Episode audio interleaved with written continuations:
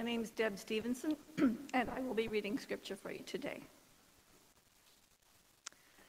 Our Old Testament reading is from the book of Isaiah 40, 1 to 5. Comfort, oh, comfort my people, says your God. Speak tenderly to Jerusalem and cry to her that she has served her term, that her penalty is paid, that she has received from the Lord's hand double for all her sins. A voice cries out, In the wilderness, prepare the way of the Lord. Make straight in the desert a highway for our God. Every valley shall be lifted up, and every mountain and hill be made low. the uneven ground shall become level, and the rough places a plain. Then the glory of the Lord shall be revealed, and all people shall see it together, for the mouth of the Lord has spoken.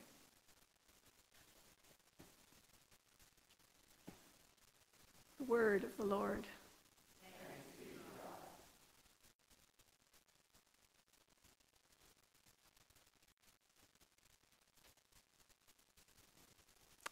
Our gospel reading from the Good News according to Mark 1 1 to 8. The beginning of the good news of Jesus Christ, the Son of God. As it is written in the prophet Isaiah See, I am sending my messenger ahead of you, who will prepare your way.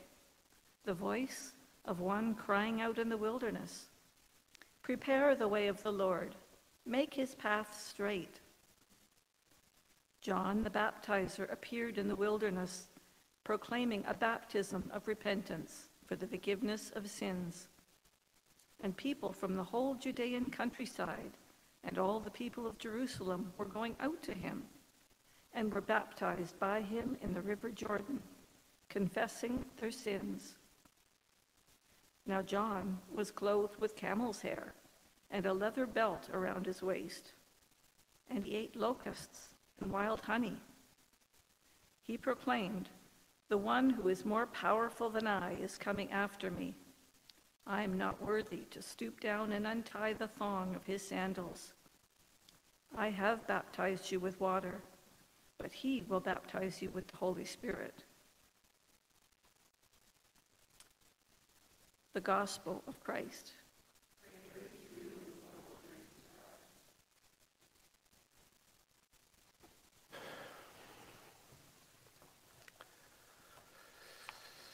Let us pray.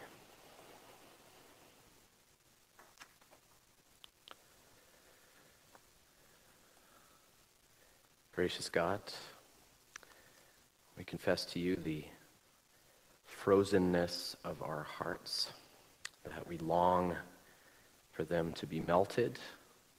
We long for you to free us from our captivity to sin, to death to despair. By the power of your Holy Spirit, prepare us, we pray. Prepare in us a way by your grace through your Son. Amen. So rarely do our scripture readings start at the very beginning of books, but this week is a nice exception. Mark chapter 1 with elegant simplicity, simply the beginning of the good news of Jesus Christ, the Son of God. Now, considering that Christmas is barreling down on us, I mean, we already had the, the you know, the Christmas songs were already playing probably a month ago. We might expect the beginning of the story of Jesus to be about some shepherds and angels, mom, dad, manger, but that is the gospel according to Luke, not Mark, not Mark in the slightest. Boom, it's this is the beginning of Jesus, the Christ, the Son of God, and then it gets straight into things. Here's how Mark begins As it is written in the prophet Isaiah, See, I am sending my messenger ahead of you who will prepare your way. The voice of one crying out in the wilderness Prepare the way of the Lord, make his paths straight. Now, if you know your Bible at least a little bit, you'll know that this is all Old Testament stuff and it's from all over the place. We've got the prophet Isaiah's promise that exiles will return from the Babylonian captivity. God will make a highway, God will send a messenger to proclaim it. The book of Exodus is in there, which says an angel, a divine messenger, will lead the people out of captivity in Egypt. And the very last book in the Old Testament, the book of Malachi, which promises a divine messenger to prepare for the Lord's coming to earth. You could say it's, might call a sick Bible mashup, you know, of Old Testament prophecies, right? See, I'm a cool young minister there. Yeah. The kids these days called a mashup. Um, these are all very different texts, but they are all kind of pointing in the same direction the direction of a divine messenger, one who paves the way, one who sets the stage for an incredible long waited event, the opening act, you could say, the show just before the headliner, the arrival of the Messiah, the coming of God on earth. And who is the opening act exactly? John the Baptist. So rather than beginning with the manger and angels, etc., Mark just gets right into it, and there's John. He's the messenger paving the way for the Messiah, the Son of God. John is the divine messenger that kind of, you know, all the Old Testament prophecies point to. Now, you can kind of see why John hasn't made it into any of our nativity sets exactly. I mean, I would love that. If somebody is a craftsman, please add John to your nativity set and show me. Um, but he's kind of scary, right? He spends all of his time in the wilderness, away from all the pre modern conveniences. He's decked out in this camel hair coat he probably made from himself and a leather belt he probably hand, probably tanned himself.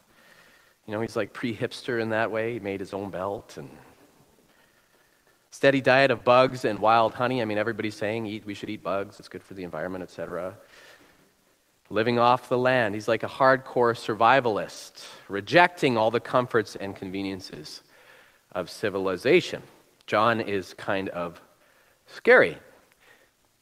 But you know, the scariest part about John isn't just how hardcore he is, it's that he insists that everyone become as hardcore as him, right? Now, you've heard that joke. You know, how do you tell someone's a vegan? Don't worry, they'll tell you. Sorry to all the vegans there. Uh, I know that one of them isn't here today, so thank God. God just, uh, um, you know. But John's John's like that. You know, John is like that. He is passionate and he is spreading the good news. Well, it's not really good news, actually. In preparation for the coming of the Lord, John has everybody come out to the wilderness where he is. He has everybody confess, repent, and be baptized to wash their sins away, to join him in the wilderness, to start taking life seriously and act. The Messiah is coming. Get your life together. Turn away from your life of sin, and maybe he will spare you. John is scary because he insists that we join him in the wilderness and be like John or else.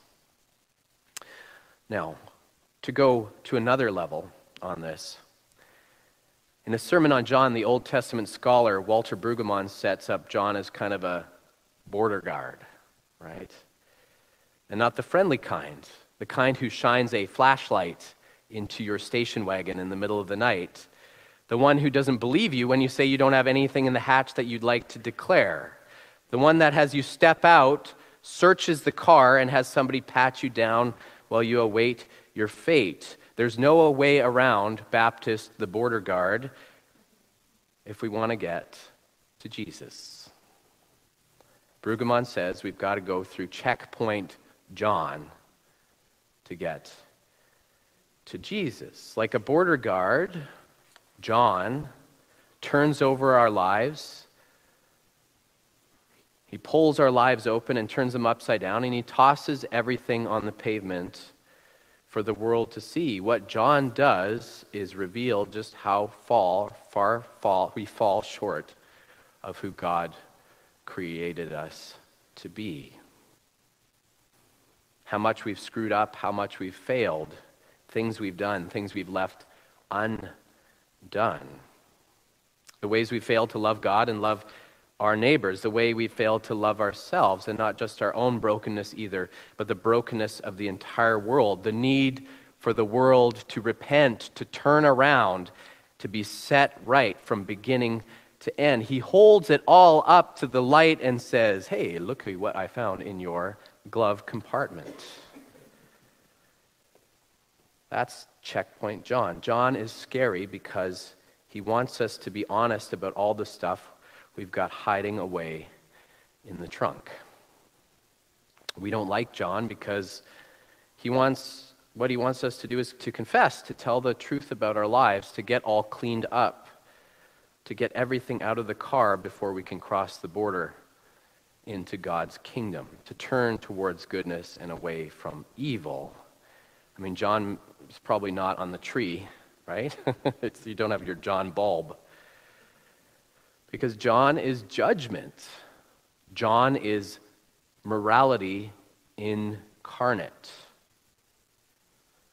You know, he's the big L law, a mirror that shows us who we truly are and our need to change. I mean, can you imagine him in the kindergarten Christmas play? I mean, I'd like to see that as well. Uh, you know, he'd ruin it all. He'd ruin it all. Repent, you know, mom and dad. Um, you know, John's the opening act that we would rather skip. He's on our way, you know, on our way to the main event, the kind, compassionate Jesus. We just like to get John kind of out of the way and start drinking the eggnog, right? As much as we'd like to skip him, though, there's a reason why John appears at the beginning of Mark's gospel before anything else, and there's a reason why John is at the beginning of Advent in our, in our Advent readings every year. In fact, there's a second reading in Advent that's going to be preached on by Sarah Sullivan next week. There's so much John in Advent. So there's got to be some kind of wisdom to why he's here, why he's so unpleasant. You know, as much as we'd like to skip them, though, John is essential to the understanding of Christian faith. He's essential. Why? Because John does exactly what the scriptures say he does. I mean, remember, he's, he prepares the way for Jesus to come. John is not the main event. There is a main event coming. John just prepares the way. One who is more powerful than I is coming after me, he says. I have baptized with you, you with water. He will baptize you with the Holy Spirit. I mean, it would truly stink if Checkpoint John was all there was, that we just had the, our lives searched for sin and punishment meted out. We'd be hauled away in chains for good if John was the one who was in charge, you know. But John says something to the effect of, just you wait until my supervisor gets here, you know. Just you wait till my supervisor gets here. Now, John may have even, there was a groan, that was good. Uh, John may have even expected Jesus to be a hyperized version of himself, you know? Not like bad cop, good cop, but like bad cop, worse cop. You know, we may have expected Jesus to come with the shotgun and line up all the, line us all up against the wall with a certain delight in his voice. You know, just wait until my supervisor gets here. Oh, Holy Spirit. Oh. But, but, when Jesus does finally come, it's rather unexpected, right? The little baby that elicits in us not fear, but joy and longing, melting our hearts like children, babies do. And the thing is, as an adult, just like John, Jesus sees it all, the entire contents of our lives emptied out before him. And, you know, he doesn't make excuses. You know, he doesn't say, well, you know, you would have done that. You wouldn't have done that if only you had a better childhood. And, and he doesn't say, oh, it's just not a big deal. But he having a full inventory checklist, completely full, knowing precisely the illicit content that we are all riding with, he turns to John and says, don't worry, all this stuff in the car, this is actually all mine. It all belongs to me. You know? That's what the cross is all about. The judge who takes the judgment in our place. Jesus takes one look at it, the entire whole of humanity's failures, faults, and flaws, the entire content of our lives, your life and mine, everything we can't shake. And he holds up his own hands to be cuffed in our place, saying, You've got the wrong man. You've got the wrong woman. And he offers himself up instead. This is the supervisor that John says is coming, that he's preparing the way for. The Savior. Now, this is how the Christian path works. It's not about getting our lives in order it's about recognizing how order, out of order our lives can be. It's about how we fall short, how we need forgiveness, how we need help, how we can't fix our lives, how we can't do this thing called life on our own. God comes to us not in our strength, but in our weakness. Advent comes first because it sets our longing, our expectation, our need for Christmas. To put it simply, we need John to set the stage for Jesus because he shows us just how bad we need Jesus in the first place. And when Christmas comes, we find that those needs, those longings, are actually met.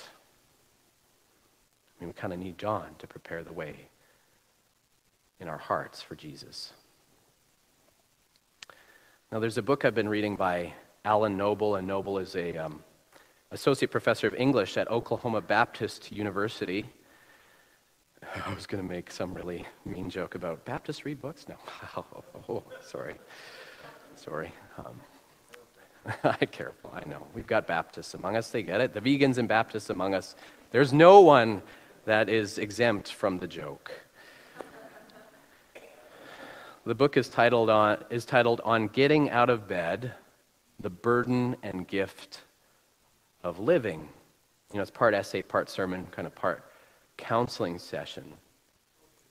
But in it, Noble seeks to affirm the goodness and meaningfulness of life, especially in the face of modern struggles like depression and mental illness and despair. And I mean, it's a book that doesn't sugarcoat anything. It doesn't tone down how hard life is. It's kind of like John in that way. Nor does it downplay how badly we screw it up, just like John. It's full of all kinds of stories, but one that really struck out to me, though, is one about a father who has a panic attack in the middle of the day while watching his kids. You know, he just finds that he just can't move. He's paralyzed. He's lying in bed while the children play downstairs. He can't pull himself up. He feels helpless, wanting nothing more to do than to escape, to drift off into a deep sleep and hope that everything just goes away. You know, this may be familiar to you if you've ever struggled with depression. This is how depression can be paralyzing. But then a word from outside made it makes its way in to him, like literally from the outside of the room. It makes a way in and makes a way out for him when he couldn't make it for himself.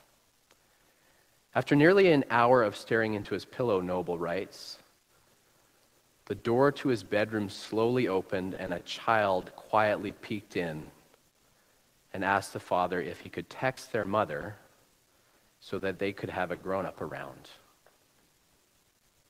However unfit this father had felt before, he felt even worse now. He felt the sting of judgment. As if he had abdicated his role as a father and his children knew it, and now they were scared to be alone. only this feeling and his child's frightened face were enough to overcome the anxiety and bring him downstairs, where he told the children that daddy was okay. But sometimes daddy's mind didn't work right, but that he'd always be here and always love them.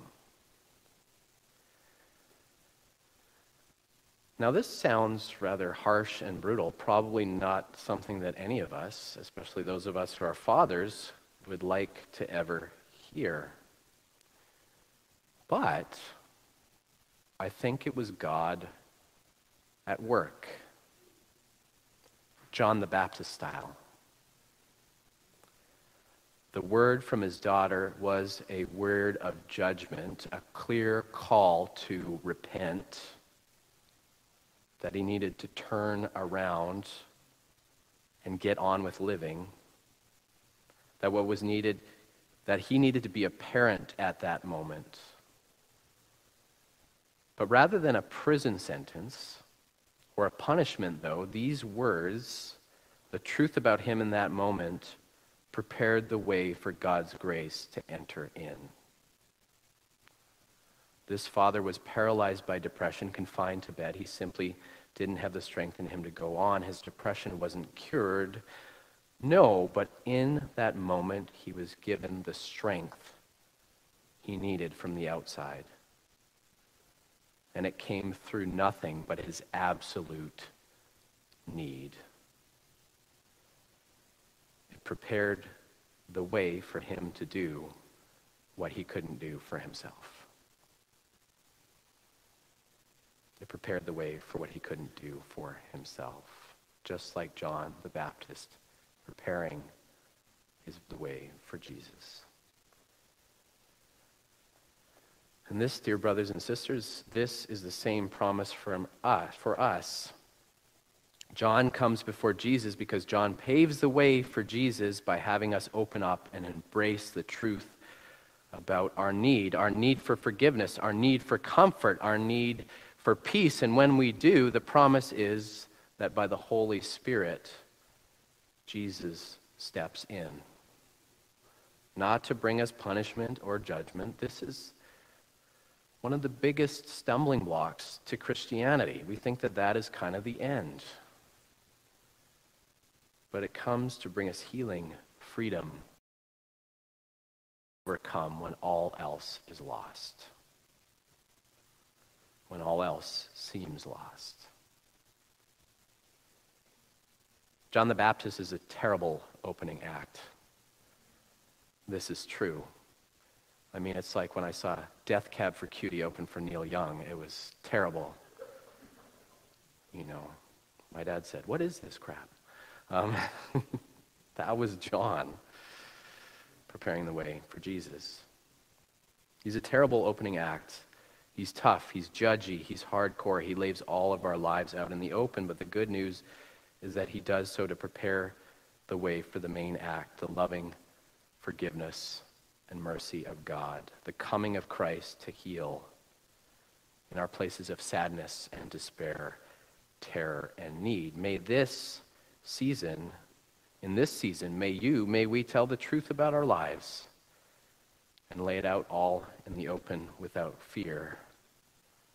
Whether what we need is forgiveness or a sense of peace or the strength to endure or the hope to carry on. Let's do so knowing that Christ comes to us in our need. Christ comes to make all things new. In the wilderness, prepare the way of the Lord. Make straight in the desert of our hearts a highway for our God. Let every heart prepare him room. In the name of the Father, and the Son, and the Holy Spirit. Amen.